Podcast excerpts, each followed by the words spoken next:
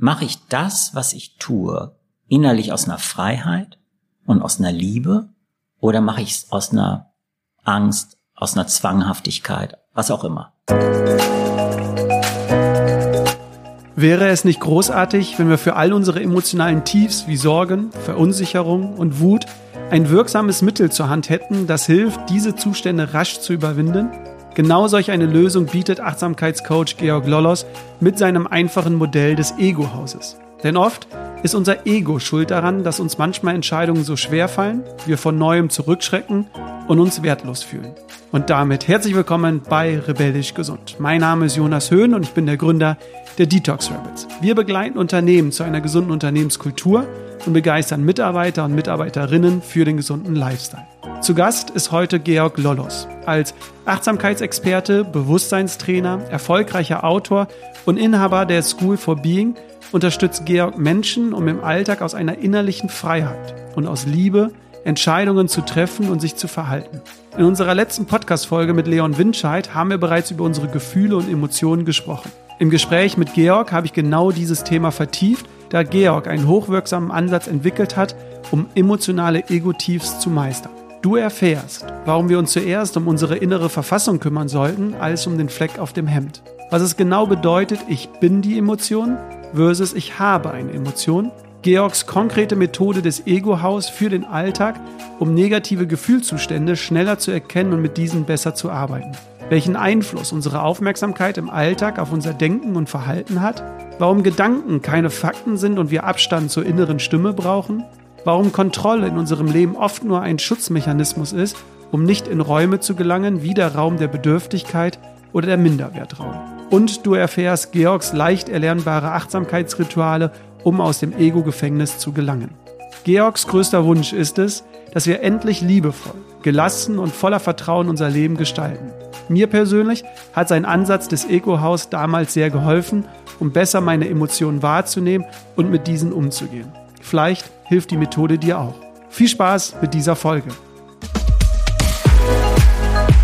Rebellisch gesund der Podcast von den Detox Rebels zu deinem gesunden Lifestyle.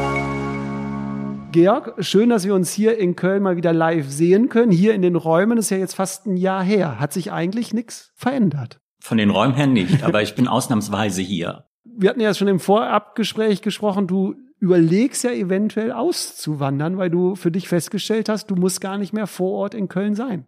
Also es ist zumindest ein Gedanke, dass ich festgestellt habe durch diese ganze Corona-Zeit und dass ich dadurch, dass ich alles online mache, ich habe festgestellt, es funktioniert super online, was ich vorher nicht geglaubt hätte. Und es gibt einem natürlich eine viel größere Freiheit. Also ich könnte auch jetzt irgendwo hingehen und sagen, ich gehe, oder zumindest für ein paar Monate irgendwo hingehen und sagen, ich mache alle Kurse von weiß Gott woher. Man sagt ja den Kölnern nach, dass die ja so eine Art ja sich mit der Stadt sehr verbunden fühlen, aber da hast du nicht so dieses Bindungsgefühl. Du würdest dich auch äh, in einem Wald, in einem Vorort irgendwo ganz wohl fühlen. Da wären wir direkt beim Thema. Also letztendlich ist das wahre Zuhause immer hier bei dir. Für die Zuhörer und Zuhörerinnen, die es nicht sehen konnten, er hat auf seine Brust gezeigt, so, also im Inneren. Genau, ja. Du schreibst gerade dein aktuelles ähm, Buch, ähm, kommt am Ende des Jahres raus. Nächst, Anfang nächsten Jahres. Anfang nächstes Jahr, okay, äh, wichtige Info. Was macht dir denn mehr Spaß aktuell, mit den Menschen ähm, zu arbeiten in deinen Kursen oder dein ganzes Wissen und die ganze Recherche für dein neues Buch? Ganz unterschiedliche Arbeit ist das natürlich. Ne? Also das Tolle an Menschen zu arbeiten ist, dass du so einen Transformationsprozess direkt beobachten kannst. Also wenn du etwas vermittelst und du siehst direkt bei den Leuten, ah, da passiert was, die, da passiert mehr Freiheit, die lernen mit ihren schwierigen Emotionen besser umzugehen. Das ist, das kann man letztendlich, kann man das nicht toppen.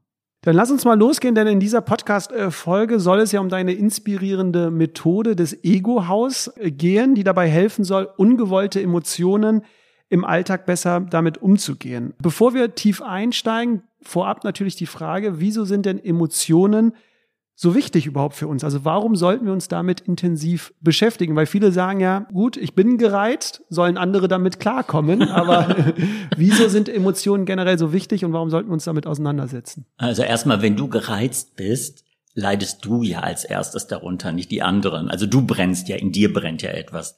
Und warum sollten wir uns um unsere Emotionen kümmern? Also für mich sind Emotionen ein Barometer. Die geben dir ein Anzeichen, in welcher inneren Verfassung, in welchem inneren Zustand befinde ich mich gerade.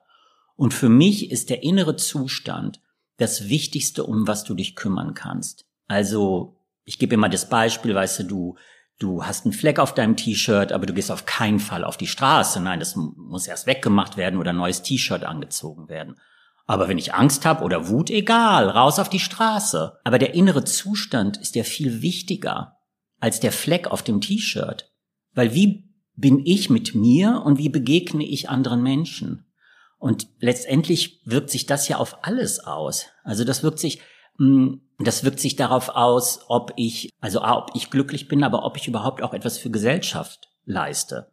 wenn ich zum Beispiel nicht weiß, wie ich mit meiner inneren Gier umgehe, wenn ich eine, ne, wenn ich sage, äh, ich muss jetzt, hab irgendwie, bin gierig nach dem oder nach, nach was anderem, dann werde ich mir vielleicht keine Sorgen darüber machen, wie viel ich konsumiere.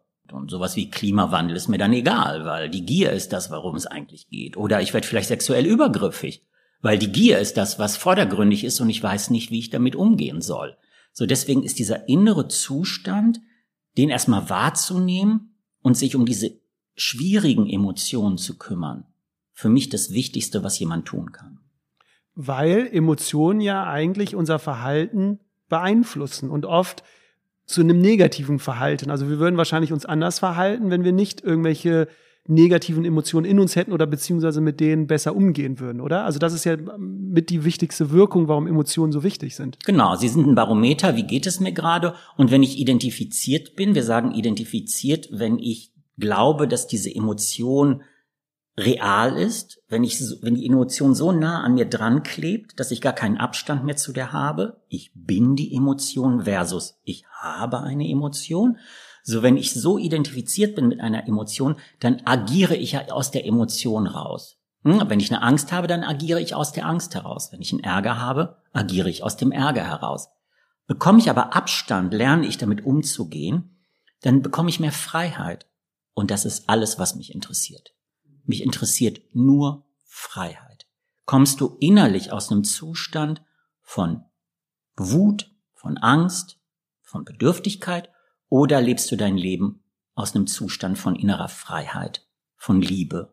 Sind denn Emotionen generell alle negativ? Es gibt ja auch positive Emotionen, aber für dich geht es darum, dass wir mit den negativen Emotionen besser klarkommen. Ja? Mit den schwierigen. Ne, wenn, wenn jemand zu mir sagt, oh, ich liebe das oder ich habe Freude, dann sage ich super. Natürlich sind das auch Identifikationen, aber die arbeiten für dich. Um die muss ich mich nicht kümmern. Aber wenn eben Angst, Ärger oder Bedürftigkeit da sind, die arbeiten nicht für dich. Du bist nicht frei und dann gilt es, sich darum zu kümmern, so wie du dich um alles andere ja auch kümmern würdest, ne? Eben um den Fleck auf deinem T-Shirt. Das hast du ja eben schon angesprochen und auch, oder das Chaos in der Wohnung, das räumen wir ja auch auf, aber was denkst du, woran liegt es, dass wir Menschen uns lieber um den Fleck kümmern, um das Chaos in der Wohnung, aber nicht um dieses Gefühlschaos in uns drin, um diese Emotionen? Warum, warum ist das so bei uns Menschen im Alltag so? Ich kann gar nicht genau sagen, warum die Angst so groß ist, sich nach innen zu wenden, aber es ist schon auffällig, wie sehr wir darauf fixiert sind, auf das, was materiell ist, weil das wird überhaupt nicht hinterfragt. Also es gibt ja mittlerweile auch die Diskussion zum Beispiel rund um Achtsamkeit, ne, das ist Selbstoptimierung oder das ist ja nur ein Ego-Trip. Die ähnliche Diskussion gab es schon in den 80er Jahren, als die ersten Leute anfingen, Therapie zu machen. Also sobald, sobald es darum geht, dass die Menschen sich nach innen wenden und sich um innere Zustände kümmern, ist das immer ein bisschen suspekt. Aber alles Äußere, ob mein Auto super sauber ist oder was auch immer, ne, alle Äußerlichkeiten, darauf kann ich Wert legen und da kann ich investieren und Energie reingeben. Sobald ich nach innen mich wende, ist es immer suspekt. Ich weiß nicht warum. Dann eine andere Frage, was bräuchte es denn, dass die Menschen vielleicht diesen Zugang finden? Ähm, hast du da was für dich ausgemacht, was, was wichtig ist, um diesen Zugang oder um diesen Weg loszugehen? Am Ende des Tages ist es Leidensdruck. Die meisten Leute landen natürlich bei mir oder bei, bei Therapeuten oder Coachen, wenn sie feststellen, da ist so ein Leidensdruck und ich weiß nicht mehr, wie ich damit umgehen soll, mit diesen, mit diesen emotionalen Zuständen. Und leider ist die Schwelle für viele groß. Das heißt, wir sind in der Lage, relativ viel Leiden auszuhalten. Was schade ist, weil es müsste gar nicht so schlimm sein, weil ich erlebe jedes Mal immer wieder Leute, die kommen, nachdem der Burnout schon da ist oder wenn, wenn es schon wirklich drüber ist, anstatt die ersten Anzeichen zu nehmen und zu sagen, nee, ich merke, da stimmt etwas nicht und ich kümmere mich jetzt. Und wenn ich nicht in der Lage bin, mich selber zu kümmern, hole ich mir Unterstützung. Da würde ja Stichwort Selbstreflexion sehr gut helfen, oder? Genau, es ist Selbstfürsorge am Ende. Es ist genau die Selbstfürsorge, die du eben eben auch deinem Körper zubilligst. Und ähm, da hast du ja in deinem Buch eine ganz tolle Lösung ja auch äh, für Menschen niedergeschrieben. Also als ich das äh, Buch gelesen habe, du bist nicht, was du denkst, ähm, und mit diesem Ego-Haus mich beschäftigt habe, war das für mich eine ganz tolle ähm, Hilfeleistung, weil ich einfach dadurch gemerkt habe, okay, oder mich besser reflektieren konnte. Aber bevor wir jetzt in die Tiefe schon gehen, erklär doch äh, den Zuhörer und Zuhörerinnen, die das Buch nicht kennen oder das Ego-Haus nicht kennen, welches Prinzip hinter dieser Methode steckt, bevor wir jetzt in die Tiefe gehen. Also ich habe irgendwann festgestellt, nachdem ich mit mir selber natürlich viele Jahre gearbeitet habe und dann mit Hunderten, Tausenden von Menschen gearbeitet habe, dass sich bestimmte Sachen wiederholten, die ich hörte. Jemand sagte etwas und dann dachte ich, okay, dann sagte jemand anderes ein paar Wochen später und ich dachte, das ist doch dasselbe, was ich da schon gehört habe. So, und aufgrund dieser Wiederholungen hm, habe ich angefangen, eine Kategorisierung einfach zu machen. Erstmal nur für mich, weil ich weiß, dass wenn wir bestimmte Sachen schneller erkennen, ist die Möglichkeit, sie zu verändern, eher da. Es ist so ein bisschen wie bei der, äh, wie bei einer Diagnose in der Medizin. Ne? Du musst erstmal wissen, was, was stimmt eigentlich gerade nicht? So. Und nachdem ich also diese, diese Kategorisierung vorgenommen habe, habe ich festgestellt, interessant, es gibt zehn schmerzhafte Zustände, die ich ausmachen kann, die immer wieder und wieder auftauchen. Und in diese zehn Zustände kann man eigentlich alles an Schwierigkeiten zuordnen. Und ich meine nicht, dass es Persönlichkeits- äh, oder Charakteristika sind. Manche Leute haben das und manche nicht. Nein, jeder von uns kennt all diese zehn Zustände. Manche besuchst du öfter als andere. Und deswegen beschreibe ich die wie Räume. Das heißt, du betrittst einen Raum, das heißt, du betrittst den Zustand. Je tiefer du in den Zustand reingehst, je tiefer du in den Raum reingehst, desto stärker wirst du diesen Zustand, diese Emotionen erleben. Und das hatte mir so, weil ich finde diesen diese Metapher, diesen Vergleich so schön zu sagen, okay, du bist gereist, du bist gerade wieder in diesem, äh, wir können ja gleich auch drüber sprechen, über die Räume im Kontrollraum oder du hast wieder die Bedürftigkeit nach Bestätigung, Komplimenten, dass du dann für dich einfach dieses, uh, du betrittst gerade wieder diesen Raum, pass auf, weil je weiter du reingehst, desto schlimmer kann es werden. Und dann gibt es ja Lösungen, um wieder aus diesem Raum rauszukommen, aber der erste Weg ist ja mal festzustellen, dass ich überhaupt in so einen Raum reingehe und es hilft auch so ein bisschen ja dabei, wie du es eben gesagt hast, ist ja ein wichtiger Aspekt. Du bist nicht die Emotion, sondern du hast nur diese Emotion. Du bist nur in diesem Raum, aber du bist ja nicht der Raum. Ne? Genau. Es ist diese Trennung, weil das deswegen heißt das Buch ja, du bist nicht, was du denkst. Der ursprüngliche Titel war ein anderer, aber der Verlag wollte den nicht. Der ursprüngliche Titel war Verliere den Verstand. Und was ich eben klar machen wollte, ist, dass wenn ich mich identifiziere mit der Perspektive des Betreten des Raumes heißt ja nichts anderes als ich nehme eine bestimmte Perspektive ein im Leben und ich glaube, dass diese Perspektive wahr und richtig ist. So. Und wenn ich identifiziert bin mit einer bestimmten Perspektive und keinen Abstand habe, dann werde ich mein Leben aus dieser Perspektive heraus leben. Wenn ich jetzt aber beginne, Abstand herzustellen, ein bisschen Raum schaffe, habe ich mehr Freiheit. Und deswegen ist das einfach der erste wichtige Schritt, immer wieder klar zu kriegen, okay, das passiert, aber Moment, ich kann dazu Abstand nehmen. Und was muss jetzt zusammenkommen, um in diesen Raum zu kommen? Da hast du in deinem Buch ja so zwei Komponenten aufgeschrieben. Was muss passieren, damit wir diesen Raum leider dann betreten? Also ich, ich nehme es am besten, mache ich es konkret an, an meinem Beispiel, weil mein Lieblingsraum war der Minderwertraum früher. Das heißt, wie betrete ich einen bestimmten Raum? In meinem Fall taucht eine Stimme auf. Diese Stimme nenne ich Kritikerstimme. Also es taucht eine Stimme in deinem Kopf auf und die sagt irgendetwas. Die sagt zum Beispiel, du bist nicht gut genug, du bist nicht liebenswert, du hast es wieder, was auch immer, ne, so. Jetzt müssen wir begreifen, wie Bewusstsein funktioniert. Bewusstsein funktioniert folgendermaßen. Du hast deine Aufmerksamkeit. Aufmerksamkeit ist wie ein Scheinwerfer. Da, wo deine Aufmerksamkeit hingeht, da entsteht deine Realität. So, du kannst hier hinkommen und du kannst auf die Blumen schauen, die hier unten stehen, oder auf den Dreck in den Ecken. Da, wo deine Aufmerksamkeit hingeht, das ist die Realität für dich. Ne, jetzt würdest du ein TV-Programm anmachen. Dreck-TV, Blumen-TV. Ne, ganz nach Wahl. So. Jetzt kommt diese Stimme rein in dein Bewusstseinsfeld. Ja, diese Kritikerstimme. Taucht auf. Warum die auftaucht? Erziehung, Vererbung, Sozialisierung, was auch immer. Aber jetzt kommt sie rein, die Stimme taucht auf. Der Kritiker. Du, du, du, du bist nicht gut genug, du bist nicht liebenswert.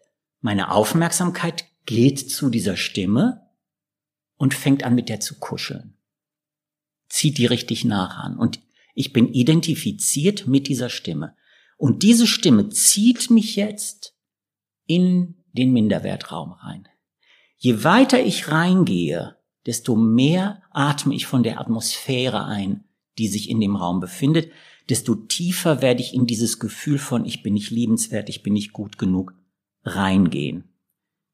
Desto depressiver, in meinem Fall war es so, desto depressiver wirst du.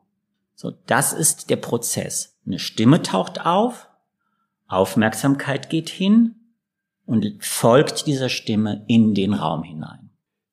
Da kommt ja noch der Glaube hinzu. Wir müssen das ja glauben, was diese Stimme uns sagt. Ne? Und da habe ich von einem ganz anderen tollen Experten mal den Satz gehört, Gedanken sind keine Fakten. Ne? Also dieses, ähm, das wirst du wahrscheinlich bestätigen, oder? Weil wir müssen es ja nicht glauben, wenn der innere Kritiker kommt und sagt, du bist nicht liebenswert. Genau, deswegen sind es deine zwei Kräfte. Aufmerksamkeit ist deine eine Kraft. Wo geht meine Aufmerksamkeit hin? Und ob ich das glaube, ist deine zweite Kraft. Ich sage ganz oft zu meinen Leuten, bloß weil etwas in deinem Kopf auftaucht, bloß weil irgendetwas in deinem Kopf auftaucht und sagt, ich bin nicht gut genug, dieses Ich, was da auftaucht und ich sagt, bist vielleicht nicht du, ist vielleicht nicht dein Freund, halten wir ein bisschen Abstand.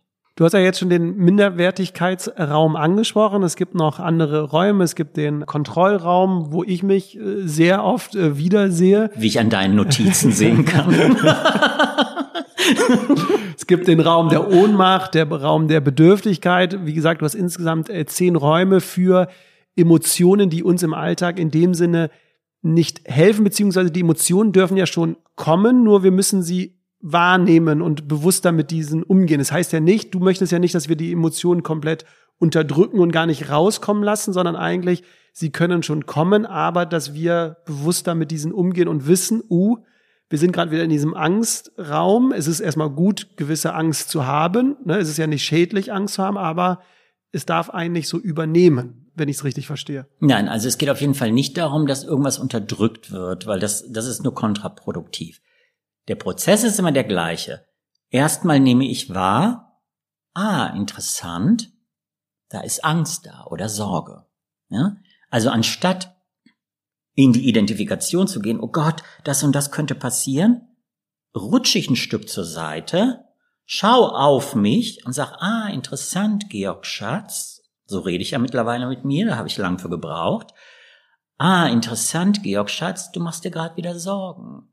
Ah, interessant, Schatz, du hast Angst. Also ich nehme wahr, was ist, und ich akzeptiere auch, dass die Angst da ist. Ich unterdrücke die nicht. Aber ich halte ein wenig Abstand und beginne dann mit der Angst zu arbeiten. Weil es gibt für jeden Raum eine spezifische Art, den auch wieder zu verlassen. So für die ganzen Controlettis äh, ist eine wichtige Methode, die Aufmerksamkeit aus der Zukunft abzuziehen. Weil Angst und Sorgen sind immer Projektionen in die Zukunft. Immer. Das heißt, du stellst dir irgendetwas vor, was passieren könnte. Ich bereite mich vor, weil was ist, wenn mir keine Frage mehr einfällt? Deswegen mache ich mir ganz viele Notizen. Das heißt, du projizierst etwas in die Zukunft und das lässt dir Sorge bereiten. So.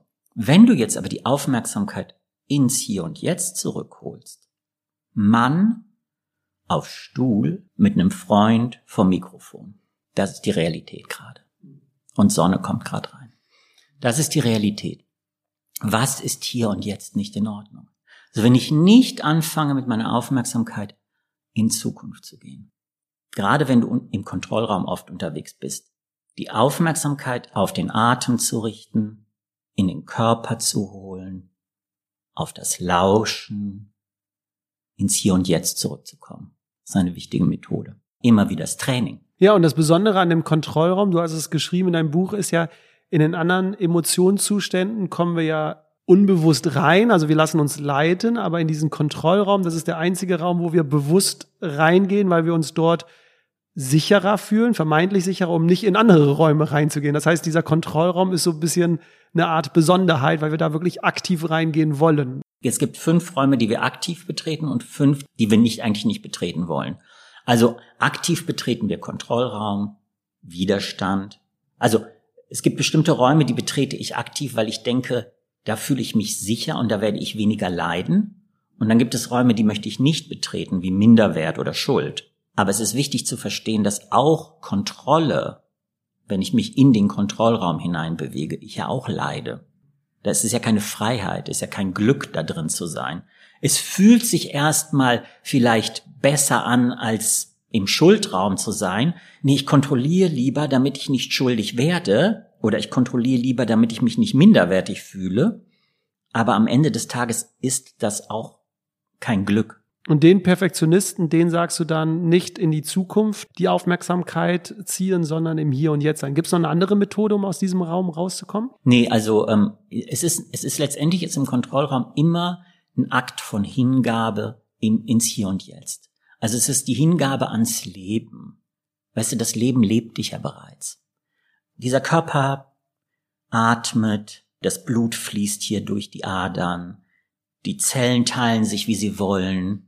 Ich habe keine, ich habe nicht so viel Kontrolle. Wir merken es ja auch gerade draußen mit Corona, wir haben ja keine Kontrolle darüber. wir wollen zwar Kontrolle, aber ich glaube, nach einem Jahr merken wir, ähm, so eine richtige Kontrolle gibt es nicht. Ne? Genau, du hast keine Kontrolle.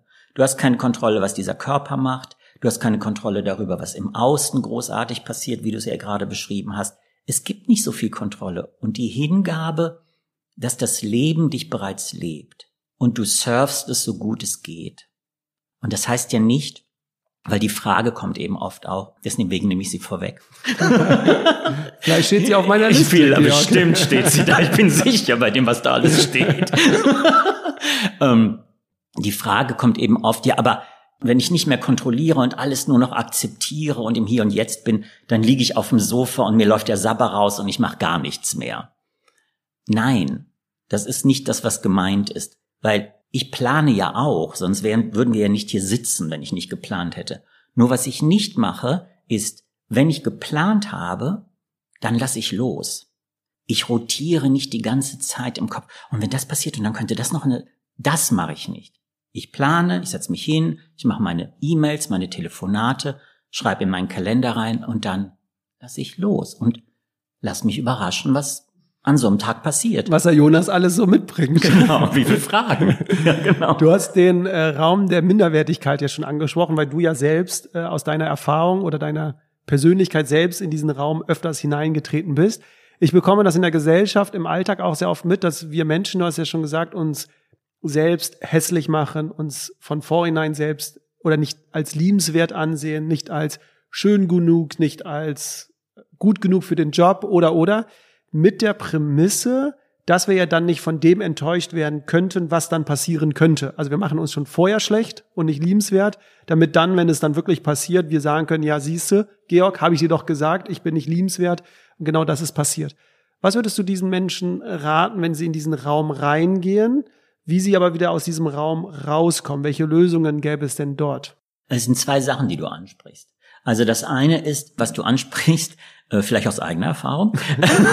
nee, man muss dazu sagen, äh, inspiriert von einem äh, Gehirnforscher, Gerald Hüther, der das auch so schön gesagt hat, so, okay. gesagt hat, dass das oft eine Bewältigungsstrategie von uns Menschen ist, um dann nicht dieses enttäuschende, dieses inkohärente Gefühl, so wie er es sagt, weil wir ja da sagen, ja, habe ich ja gewusst, dass ich eine 5 in Mathe bekomme, ne, weil ich schlecht bin. Genau, aber für mich ist das Kontrolle. Du bist noch gar nicht im Minderwert angelangt.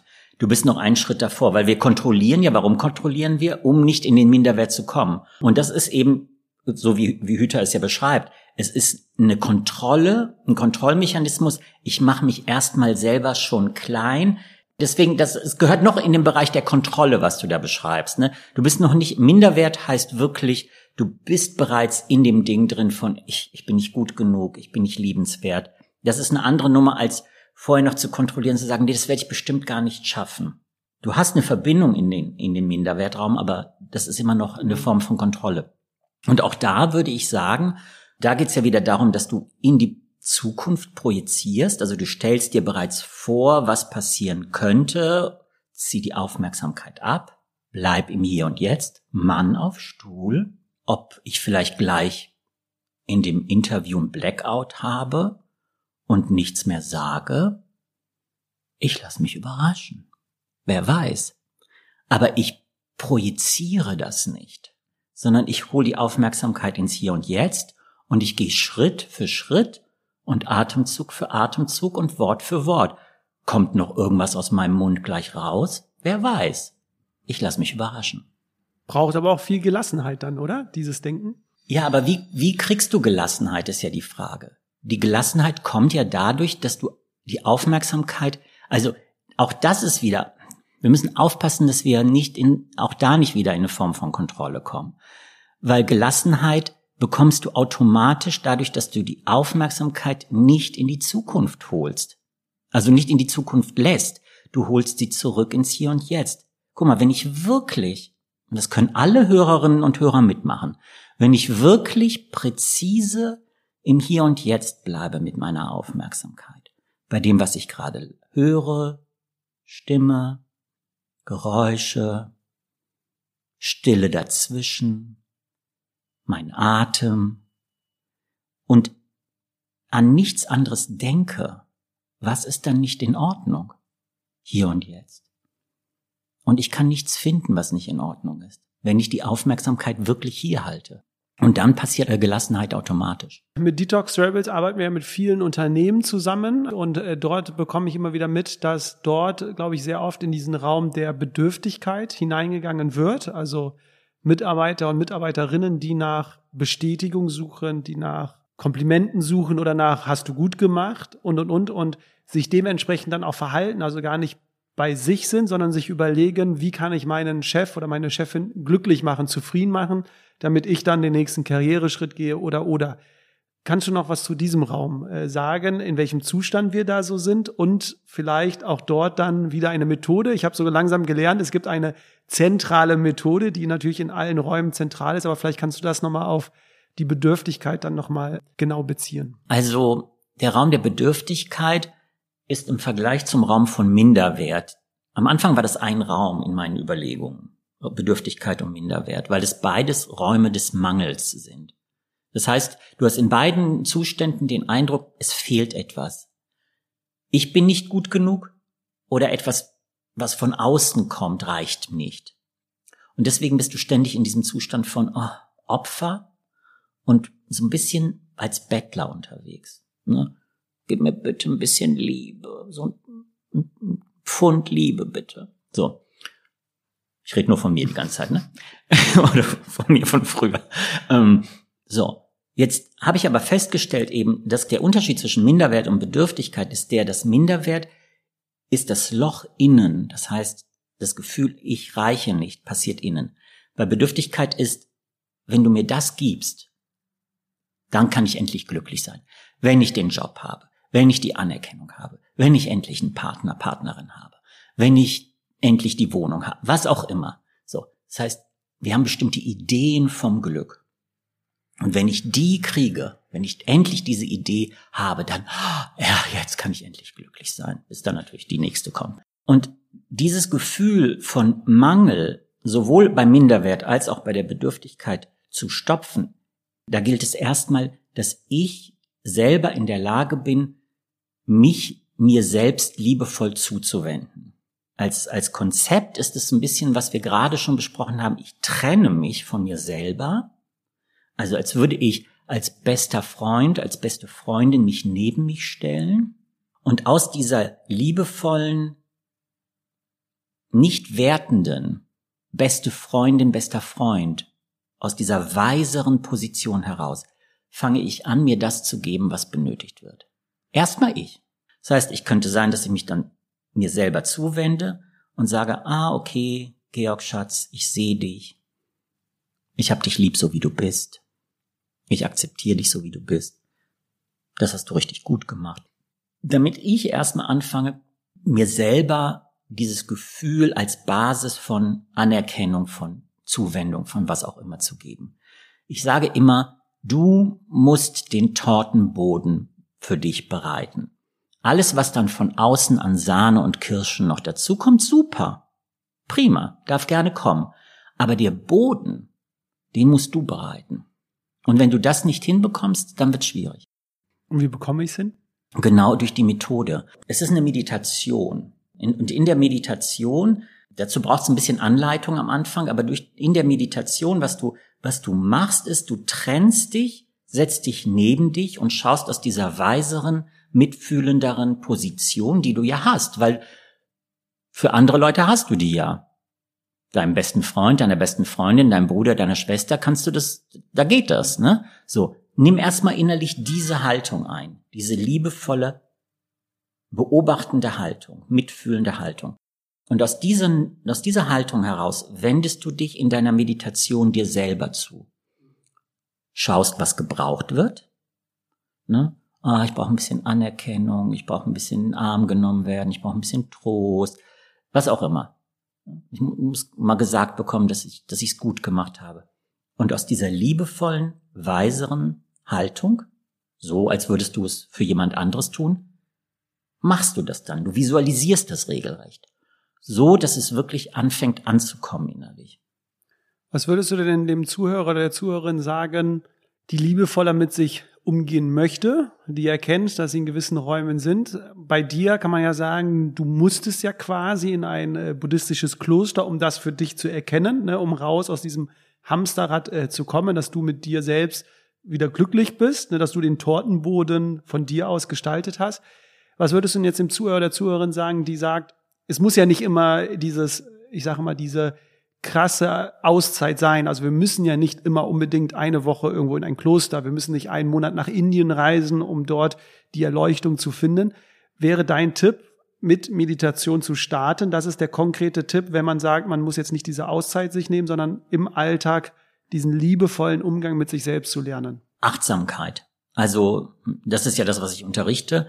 Achtsamkeit als Methode, um dich den ganzen Tag über zu beobachten, um innerlich in einer liebevollen Beobachterposition zu bleiben und wahrzunehmen, ah, interessant, da kommt gerade diese Kritikerstimme rein, ah, interessant, da ist jetzt gerade diese Antreiberstimme, was auch immer reinkommt, dass ich in der Lage bin, das zu sehen und nicht direkt dem zu folgen. Und mittlerweile leben wir in einer Zeit, wo wir durch alle Medien und, und ich meine, es gibt ja genug Coaches und Achtsamkeitslehrer. Das war vor 20 Jahren, als ich ins Kloster gegangen bin, eben nicht so. Also wir haben die Möglichkeiten, in den Alltag das zu integrieren und das zu holen und das im Alltag zu lernen. Deswegen würde ich Achtsamkeit als Methode jedem empfehlen. Der eine oder andere wird sich fragen, Jonas, äh, was haben jetzt die Emotionen mit äh, Gesundheit, gesunder Lifestyle zu tun? Darum dreht sich ja in unserem äh, Podcast. Aber ich finde es ganz, ganz wichtig, weil ich finde, wenn wir in diesen Räumen sind, ja, dann gehen wir einerseits nicht liebevoll mit uns selbst um, aber wir sind ja auch dann nicht in der Lage, einen gesunden Lifestyle im Alltag auszuleben, sondern wir setzen uns ja dann lieber auf die Couch und gucken Fernsehen, anstatt uns mit uns zu beschäftigen und dann lieber Sport zu machen. Oder ne, also deswegen würdest du mir da recht geben, dass das ja eigentlich die Grundlage ist, um gesund im Alltag äh, zu sein. Diese erstmal mit seinen Emotionen, die bewusst wahrzunehmen und sich mit diesen auch auseinanderzusetzen, weil ich glaube, dass es viele da draußen gibt, die sagen, ja, Jonas oder Georg, ihr habt recht, ich bin manchmal in diesem Kontrollraum, aber sie wollen dann nicht diesen weiteren Schritt gehen und sich damit auseinandersetzen. Ne? Und das ist so, würdest du auch zustimmen, das ist die Grundlage für das Thema Gesundheit, oder? Diese Emotionen, weil das ist, macht uns ja aus. Ja, absolut. Also es ist letztendlich das, was man Mental Health im Englischen nennt, also der ganze Bereich von äh, mentaler Gesundheit, die als für mich als Basis für all mein Handeln ja da ist. Also äh, ob ich, ähm, sage ich mal, wenn ich äh, äh, übertrieben viel Sport mache oder sportsüchtig bin, was es ja auch gibt, ne? also wenn ich sportsüchtig bin, mache ich das ja nicht mehr aus einer Freiheit heraus. Ich komme immer wieder zurück zu dem Punkt von, mache ich das, was ich tue, innerlich aus einer Freiheit und aus einer Liebe oder mache ich es aus einer Angst, aus einer Zwanghaftigkeit, was auch immer. Und das können wir uns jederzeit im Alltag fragen. Ne? Das ist die wesentliche Frage. Komme ich jetzt gerade innerlich aus einer Freiheit? Möchte ich jetzt wirklich diese, möchte ich jetzt wirklich diesen Sport gerade machen? Oder ist es vielleicht für meine mentale Gesundheit besser, auf dem Sofa zu liegen und mal nichts zu tun? Dann ist das die gesündere Variante in dem Moment. Ich würde jetzt zum Abschluss einen Blick in die Zukunft gerne mit dir werfen, weil wir nennen uns ja die Detox äh, Rebels, da steckt das Wort äh, Rebel drin und die Rebels, so definiere ich uns auch, versuchen immer nicht mehr zu machen, sondern einfach nur etwas anderes zu machen. Was würdest du jetzt, wenn du die ganze gesellschaftliche Entwicklung, die wir gerade so sehen, was ist so dein, wenn du in die Zukunft blickst, was würdest du sagen, ist die eine Sache, die wir anders machen sollten. Also steckt in dir auch dieser Rebell drin. Du bist ja damals dann ins Kloster gegangen, du bist raus, aber was ist so diese eine Sache, wo du sagst, darauf wird es in der nächsten Zeit ankommen, das zu beherzigen? Für mich ist tatsächlich immer der Punkt, die Perspektive, aus der heraus du schaust, das Wesentliche. Bin ich in der Lage, mich innerlich in eine Position zu versetzen, wo ich liebevoll beobachte, anstatt zu urteilen, zu werten, in Zukunft zu gehen, in Vergangenheit zu gehen? Oder kann ich im Hier und Jetzt einfach mal liebevoll beobachten, ah, interessant, das ist jetzt gerade. Ah, das passiert gerade, ohne sofort zu werten. So diese, ich nenne diese liebevolle Beobachterposition oder diesen inneren Beobachter deine Superkraft. Der Buddha nannte es die Insel, the island within yourself. Und es war tatsächlich an seinem Totenbett mit das Letzte, was er seinen Schülerinnen mitgeteilt hat. Bring die Aufmerksamkeit zurück zu dieser Insel und beobachte, schau aus dieser Insel heraus, aus diesem liebevollen Beobachter heraus. Das ist für mich das, das eine, was ich mir wünschen würde für alle, mitfühlender, liebevoller zu schauen und zu beobachten. Auf dich selbst und auf die Welt. Sehr schön, Georg. Wir sind am Ende angekommen. Äh, meine Fragen, die ich auf meine Liste geschrieben habe, sind wir äh, durchgegangen. Vielen Dank erstmal für deine Zeit, für die ganzen Impulse. Wer mehr über dich erfahren möchte, findet natürlich alles unter Georg Lollos im Internet. Ähm, du hast, wie gesagt, hier die School of äh, Being in Köln, aber bietest natürlich jetzt durch Corona bundesweit digital deine Kurse an. Dein Buch, du bist nicht, was du denkst, wird natürlich in den Show Notes verlinkt und du hast ja eben gesagt, dein neues Buch kommt dann erst nächstes Jahr. Im Frühjahr, genau. Im Frühjahr auf dem Markt. Georg, vielen, vielen Dank. Vielen Dank, Jonas. Danke. An die Zuhörer und Zuhörerinnen da draußen, egal wo du jetzt noch bist, einen schönen Tag und bis bald. Macht's gut. Tschüss.